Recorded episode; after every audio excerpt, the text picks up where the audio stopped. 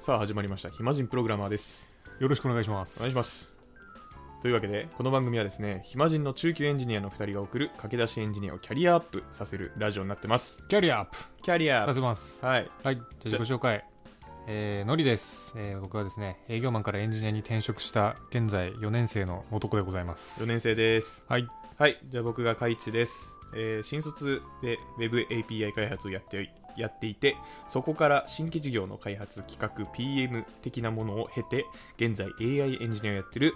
エンジニア5年生ですパイセン。はいはい。パイセンだパイセン。というわけで、 えー本日なんですけれども、はい。あのーまあ、収録日は今、年始一発目なんですが、いいですね。はい年始は。もう年始はいいですよ。ほんと、1月ってすごいよね、やっ何がですかぱ。あの、いきなり3連休が絶対来るじゃん。そうですね。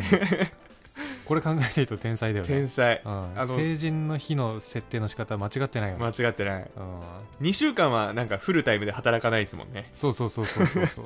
ちゃんと考えられてますね。ねなんかあー仕事あーでも今週もう終わってもう3連休じゃんみたいなね、そうそうそうそう。ん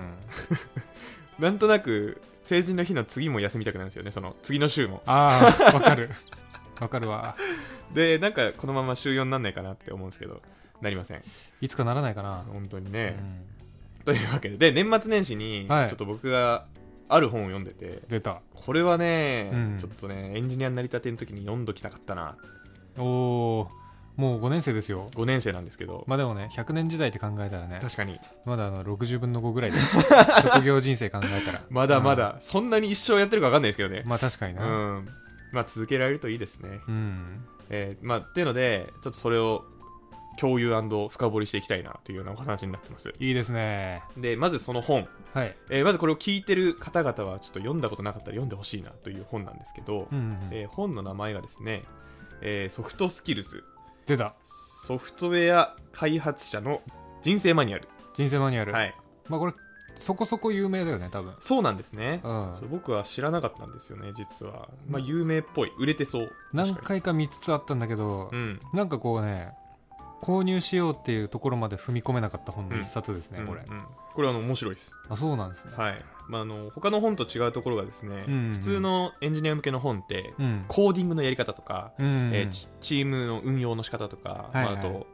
ネットワークとか、なんか各開発に携わる部分っていうんですかね。うんその辺についての、まあ、ベストプラクティス的なうんものが書いてるのが多いかなと思うんですけど、うんうんうんこの本はですねそれ以外のところが中心に書いてます出た出たまあ結局プログラムだけやってればいいわけじゃないからねこの仕事もね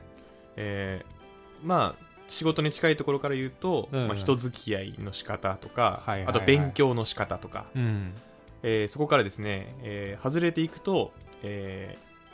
健康の保ち方とか おお結婚相手の見つけ方と か、結婚相手そこまでいくともうおせっかいですけどはいね、ええーーあとは資産運用のやり方です ね資産運用もはいまあまあお金の心配があったらねあの100%のパフォーマンス発揮できませんからそうそうそうそう、まあ、そういうなんかねもう、うんそういうなんだ着眼点というかそういう視点の本でめっちゃ面白いなと思ったんでおお、えーこすり倒していこうかなと思ってます、いいですねえー本日はですね、はいその中でも誰もがするようなことはするな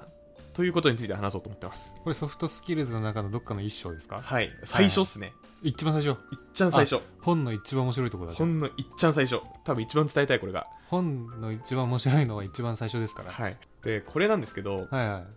えーまあじゃあちょっと本に何書いてるかっていうのをちょっと軽くお話ししますね、いうんお願いしますはい軽く話をすると、うんまずあのソフトウェア開発者になりたてです、あなたは。はい成り立てです今はい、なりたてのあなたの、なりたてのあなたは、はいもう大体、キャリアの出発点を間違えてます。えもうマジで なるべきじゃなかったいや、なるべ き、なるべきはなるべきなんですけど、うんそのなった瞬間の、うんうんうんあの、姿としても、もう間違えてます。マジかはい。ミスター焦った方がいい。うわー頑 張れ3年前の俺4年前3年前かはい。で、何を間違えてるかっていうとう、んあなたは、そのソフトウェア開発の従業員だと思っってるんですけど、そうじゃないと。うんうん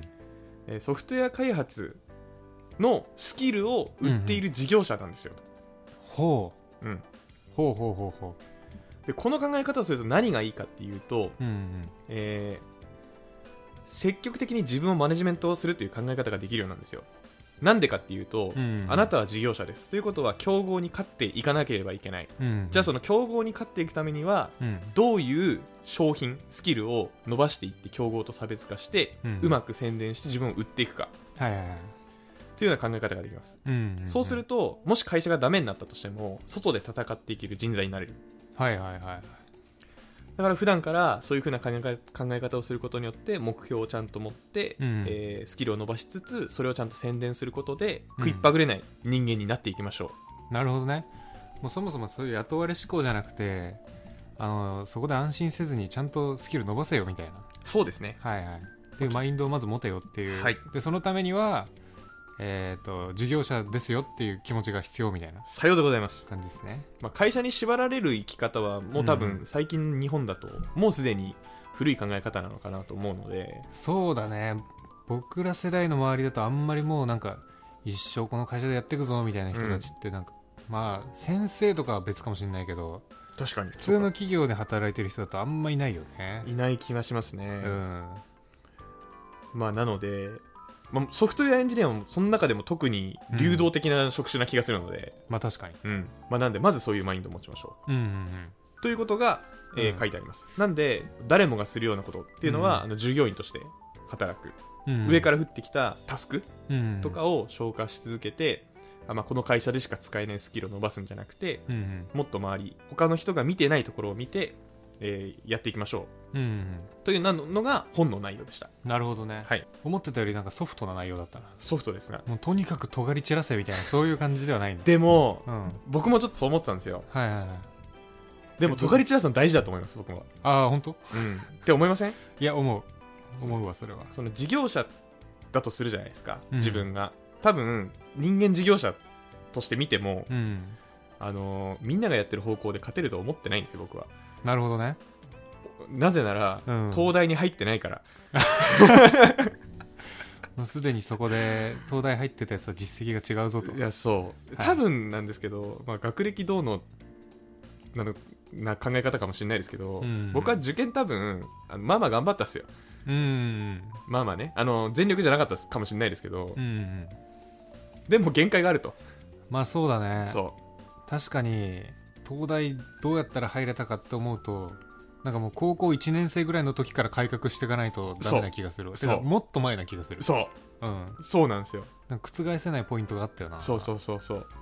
なんでう、んみんなが勝負するところで勝負してもうん優勝できないんです よ、なるほどね、うん、だ多分みんなが勝負できるとこで我々が勝負すると埼玉大学ぐらいの偏差値そうそうそうそうに あの結局収束するとそうそうそうそうああわかるわそそのう感じ確かにそう思ってて受験受験って総合力だもんでねそうそうそうそうそう そうだと思うんですよ僕はあまあもちろんあのあー体力とかはいあの運動能力は測ってないんですけど受験ではあうんまあでもプロジェクトマネジメント力なのかなと思っててまあでもそうだよねあんまだってね仕事でサッカーよりも数学の方がいきそうだもんそうそうそうそう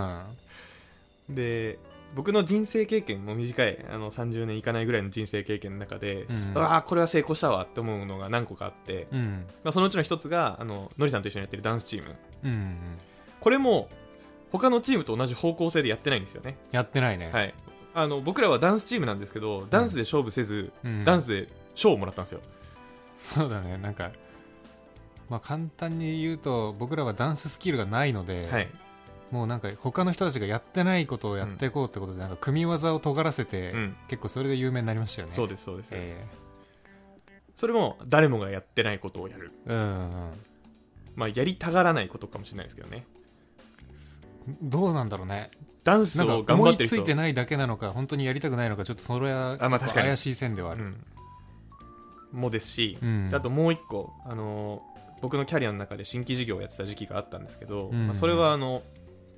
社内のビジネスコンテストに、うんうんえー出ろっていう誰かが出ろっていう指令が誰かが出誰かかが出て優勝しなさいっていうはいはい業務命令が出たんですよ、おおざっくりしてるねなんかそのあんまりそこでさ人決まってないけどやること決まってんのなんかあれだなそうなんです怖よいねだから誰も入れたがんなかったんですよはいはいはいでもうんじゃあやるっすっつってお出た出る杭だ出る杭はい、で、えーしかもその中で、うんなんでしょうエンタメに振り切ったアイデアをうんぶん投げ、うんうんまあ、見事うんおう賞をいただき優勝してうんうんうんあのなんでしょう自分のプロダクトを持つことができたんですけど普通にすげえなただそれも うん結局他に優秀な人いっぱいいるんですよ僕の会社にもうんでもその人たちがやりたがらないことをやったからうんうんなんとなく成果がついてきたのかなと思っててああそれ積極性やっぱ大事だよな癖大事いや思ったけど受験って学力だけ見るじゃんはいもっとあるなでも仕事に関係あ例えるばこと例えばいや普通にコミミュニケーション面とかもそうだしそういう積極性もそうだしあ受験って多分積極極性なくても受けれるじゃんそうかそうかでもそのなんだろう東大とか行く人ってなんか勉強ばっかしてるみたいななんか一般的なステレオタイプなイメージあるけどきっと頭いいからコミュ力も積極性もなんか出そうと思えば出せてんじゃないかなって気もするえっとでもなんかそそう思いますし、うん優秀じゃない東大ちょっとの人に俺会ったことないです 俺見たことありますいや俺そもそもね東大卒に触れれる環境にいないあそうなんですねあんまり見たことないけど唯一見たことある人は確かにすごかった、うん、うんあの見たことないっすよあなんだっけななんかね直接面接で喋ってないんだけど、はい採用で受けてきた東大卒みたいな東大生みたいなのがいたらしくて、はいなんかねもう運動もバリバリできるし、はいコミュニケーションもめっちゃできるし、うんなんなら宇宙飛行士目指してるみたいななんでだよ感じだったらしいすげえなうなんかバイタリティおかしいんだよなんなんかオーラも全然違ったってうね、ん言ってたね、そうなんだうん、宇宙飛行士目指してる人はその中でも特殊だと思いますよ、意味が分かんないけどねなんでじゃあここに受けた受けに来たんですかってそいですううよねのもあるしねプログラミングしたかったんでしょうねきっとうん宇宙飛行士は多分収入で言ったら多分スペックよりも安いですよねきっと宇宙飛行士できる人って多分もっと給料もらえるはずなんですよ、そうなんだ多分そうなんだだから夢ですよねあれはだからロマン、ああロマンかロマンまあ確かになロマンだなロマンだと思います宇宙飛行士はだってあのー本当かどうか知らないけど宇宙飛行士が背負ってるあの四角いやつはい10億円するらしいからね 本当にいわかんないあの本当かどうかわかんないやなんじかょソースはあのーお笑いのネタへえ、じゃあまであもなんかちゃんと微妙調もしれべてんけそどうな気もするうんうんうんまあでもあり得るっちゃあり得る、うんスペースシャトルとかもそういうレベルですもんなんか1回の打ち上げでかかる値段もなんかそういうレベルですもんねそうそうそうそう ねじゃああり得るうんわうーん何の話だっけあまあそうだから、うんえーっとなんでしょうあ自分を事業として売っていくのであれば、うんまあ、違うことしなきゃいけないよねって僕は思ってうんせやなおおーちなみにカイチがこう会社の中でやってる自分の尖りポイントはそこのなんか積極性みたいな部分って感じです積か極性ですかねうん積極性かなでも今それで言うと今はうん何なんでしょうちょっと出せてないんですよねなんか急今 AI エンジニアにポンって変わってうん主ハリの今主なんですようんまずベーシックを勉強し続けてるんですよ今、はいはいはいもう分からんすぎてはいはいはいもうその中でもやっぱ声はでかくうんしてようと思っててうん分からん分からんじゃないななんかみんなが困ってそうなことはこれ分かんないんでこういう勉強会しましょうってバカなふりしてふりじゃねえや、バカなんですけど バカがなんか言ってるみたいなキャラクターを保ちつつ、うん何言っても許されるっていう ブランディングしてますああなるほどねうわそのブランディングいいと思うけどなチームに必要な人材だよね、絶対ああとまあとにかく目立とうとしますねあーうんやっぱそうですねうん今やろうとしてるのととにかく目立つことうん名前をと顔を覚えてもらうことかなやっぱりなるほどねはい簡単だななんかもっといきそうだな俺ねいや俺もね結構その積極性とかの部分がね会社で出そうとしててはいなんだろうな会社の中のなんかグループウェアみたいなやつあるじゃんはいはいはいでそういうので勉強会の開催とかを、うんもう月1ぐらいで自分でやってるんですよめっちゃすごいででそのせいでもうそのグループウェア俺しかもう投稿してないぐらいのなんかうんうんうん半分自分みたいうんうんうんうんな感じになってるんですけど、でもなんかそこだけじゃなくてやっぱりエンジニアとして働く以上なんか技術的な尖り1個欲しいなと思ってんだけどね、はいないんだよねそれこそ、うん今やってんのってウェブページ系じゃないですかうんうんうんそこでは尖れないんですかいや俺俺マジでなんか広く薄い浅いうんと思う,、タイプ的的にそれはでもあれですよねやっぱ業務範囲が広いからですよねあーいろいろ変わるんですよそうなのかなね多分案件によってきっとああそれはそれはあるっちゃあるんだけどね、それでもなんかこう一人一人見ていくとあこの人は Docker とかそういうサーバー周り得意だよねとかあこの人データベース周りめっちゃ詳しいよねとかあこの人なんかフレームワークこのフレームワークめっちゃ詳しいよねみたいなのあるんだけど俺なんもないなみたいなうーんそこがちょっとね今の悩みポイントっすねそれ実は僕もうん同じ悩みを持っていてお埼玉大仲学間あるあるかもしれないんですけど埼玉大学だからなの かな、うんやっぱりあの案件が僕いろいろコロコロ変わるんで、うんうんそう尖りないんですよねでそうねただ逆にうん新しいことやれって言われてもうんうんうんこなせるんですよああなるほどねあの別に誰かに助けてもらうわけもなくうんうん勉強しながらできるから、うんうんで、もああこいつ新しいところに投入しても大丈夫だって思われるんでうん、固定されないんですよあ あよりじゃあ広がりつつなかなか深掘りむずいみたいなそうなん感ですじよになっちゃうのか、はいなんでうん、この本のこの誰もがするようなことはするなっていう章にもうん専門性を持てっていうのがあって、で専門性を持つことによって将来のチャンスはあの狭まってるように見えるんうんですよ、あのなんでしょう例えば AI に特化したとしたら、うんあじゃああのクラウド系の案件来なくなっちゃうよねみたいなまあまあまあ、まあ、例えばねそうだよね例えばただそう見えてもうんただ自分の目の前に転がってくるチャンスは増えるっていうふうに書いてるんですよあ薄く広いとあうん誰にも刺さらんからうんうん余り物をもらうような人間というかはいはいになってるんですけど専門性を解かせることによってあの自分の目の前に転がってくるものが増えるあなたじゃないとできないからっていううん案件が増えるってそいうれのよをね書いてて、いや、それよねと思っうてんそれそれよねそうわかるわあのあこのジャンルで人足りてないなって時に一番になんか顔がふわって浮かんでくる人にならないといけないんだよねそうそう思うんすよで今そうなってくれるといいなっていうのが今 AI なんですけどううんでも絶賛僕は AI 勉強しつつ今案件 AI ないのでうんうん怖えーと思ってまたこのパターンそうね専門性なで僕今目指してるのはうん今ね半年後変わってるかもしれないですけどう、ん AI と AWS に一旦軸を置こうとうんどっちかいけるっしょと思ってなるほどね。せっかく今、うん今 AWS は触れてるのでうん。でし去年資格も取ってうん。でこのまま AI と AWS 二軸置いといてうん、流れいい方に ああ、まあ、硬いな、でも AWS あると硬いわ、それだけで。いや硬い。 AWS 硬いっすよね硬いわ多分うん。ただサーサーバーエンジニアやりたいかっていうとちょっとそうでもないんですけど、うん。うんうん。まあ、ただ少人数で効率的に、やっぱ01が好きなので、うん。 01的なものを少人数でパッて作って出すっていうのをちょっと一生やりたいです、いいうね。ん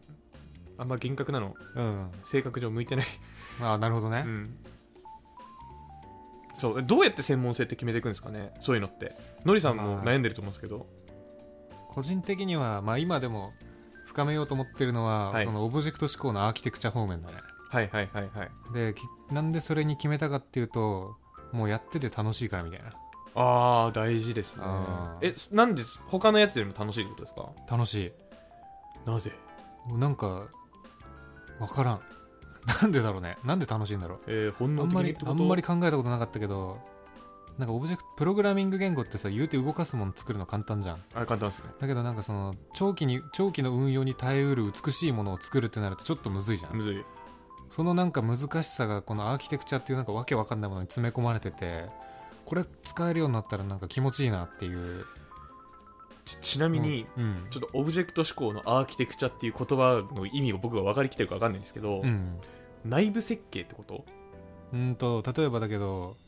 内部設計っていうとまたちょっとまず内部設計の一部ではあるか内部設計の一部ってことですかうんクラス構成とかに近いんじゃないイメージ設計の時にうんクラス構成って作ってますいや僕はね作ってないんですよあのチームでの開発でクラス構成作ったことないですねでもな んか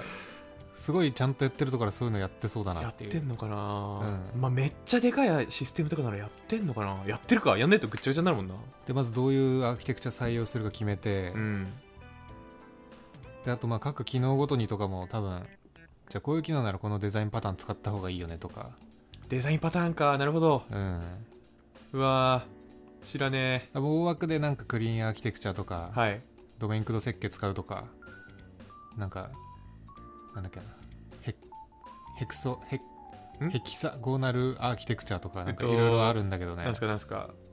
物質そういういや そういうねアーキテクチャパター ンがあって、へでさらにその細部で一個一個細かいとこ見てたらデザインパターンがあってみたいえうなんうんうんうん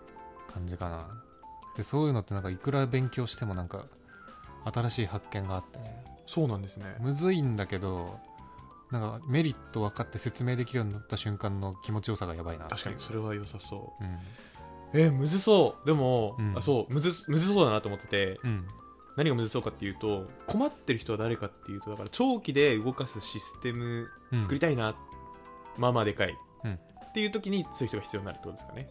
そうだねうーんそうなるね PM じゃないな誰なんだうろーうんまあ、開発リーダーなのかまあそうじゃない、まあ、PM もでも関係あるっちゃあるでしょなんかもうカオスになりすぎてもう一個のなんだろう機能を回収するのにもめっちゃ時間かかるようになったコードになってしまったみたいなっまあそうですねてなったらビジネス的にもスピードが落ちちゃうしねそうですねう、んだから最初からある程度入れるなんかかまあ開発リーダーなんだろうなうんへえいいですねえでもなんかそういうの見つかってるのいいですねその辺をちょっと深掘りしたいなと思ってるんだけど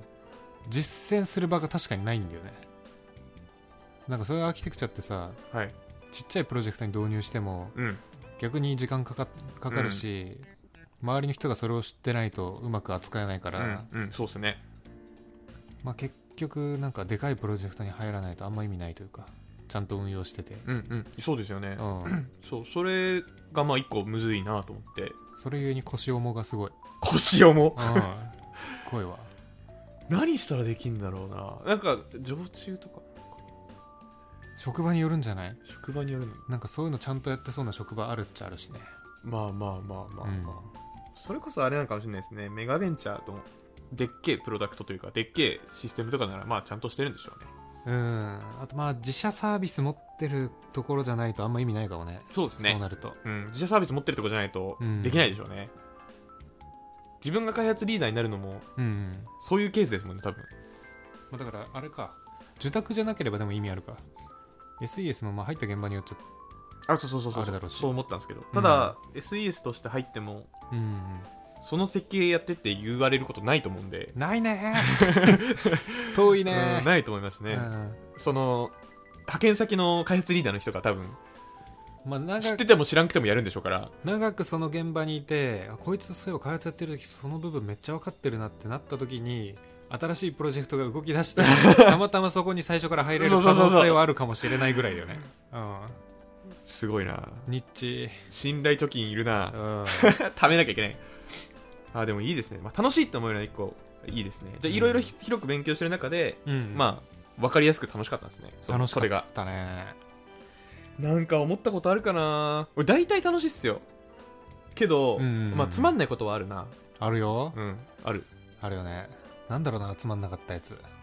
なんすか俺なんだろうなつまんなかったやつもう UML のやつとかめっちゃつまんなかったな本 UML の本ってそんななんか複雑なこと書いてるんですかいやなんかねモデリングの時の考え方みたいなやつ書いてるやつがあってそれはマジで睡魔と戦いながら読んだせいでやすげえなほぼ分かんなかったねいやよく読みましたねそれでうん時間無駄だったと思う な何も分かってないでもネットワークそんな面白くなかったかもなネットワークななんでしょうせやなって感じだったんで、そうなんか工夫僕がやってる作業はあんまり工夫のしどころがないところまでしかちょっと触れてなかったので、うん設定とかもうネットワーク作るときにうん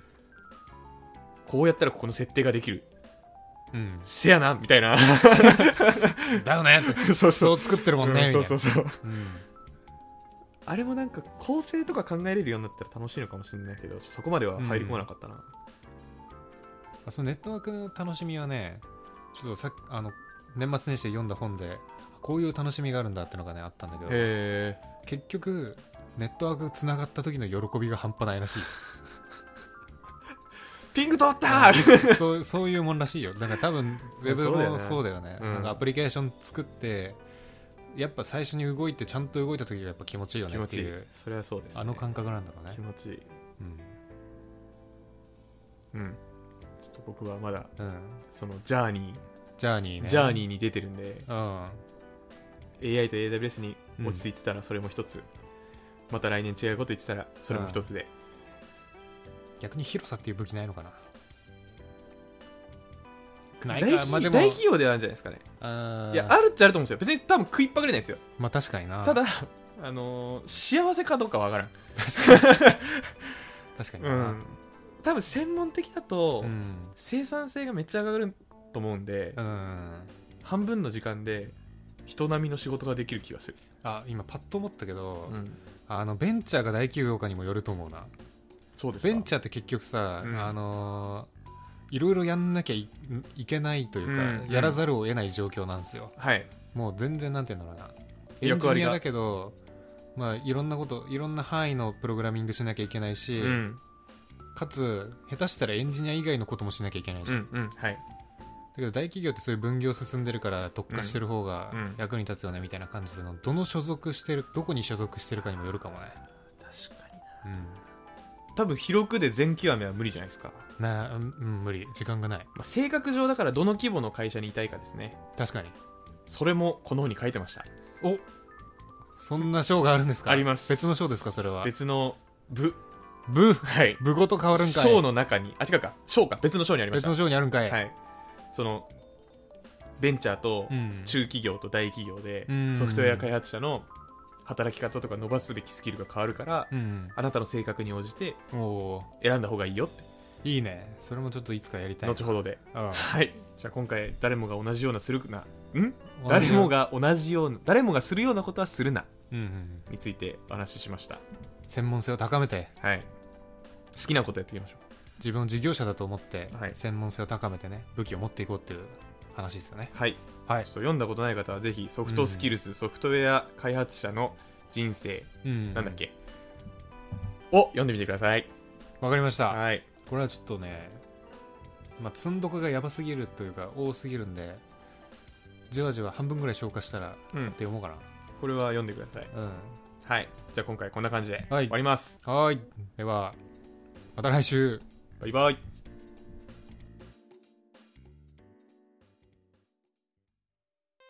イマジンプログラマーではメールを募集しています。トークテーマ、悩み、要望などなど何でも募集中です。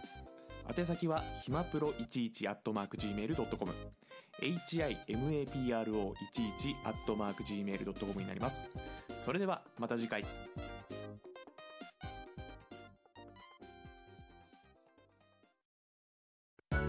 暇人プログラマーからお知らせです暇プロメンバーとメンタリングしたい人を募集しますどうやったら中級エンジニアになれる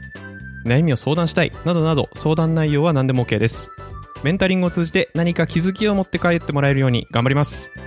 エピソード説明欄の方ではなく番組説明欄の Google フォームから日程を選んでお申し込みください料金はもちろん無料各日程先着1名なのでお早めに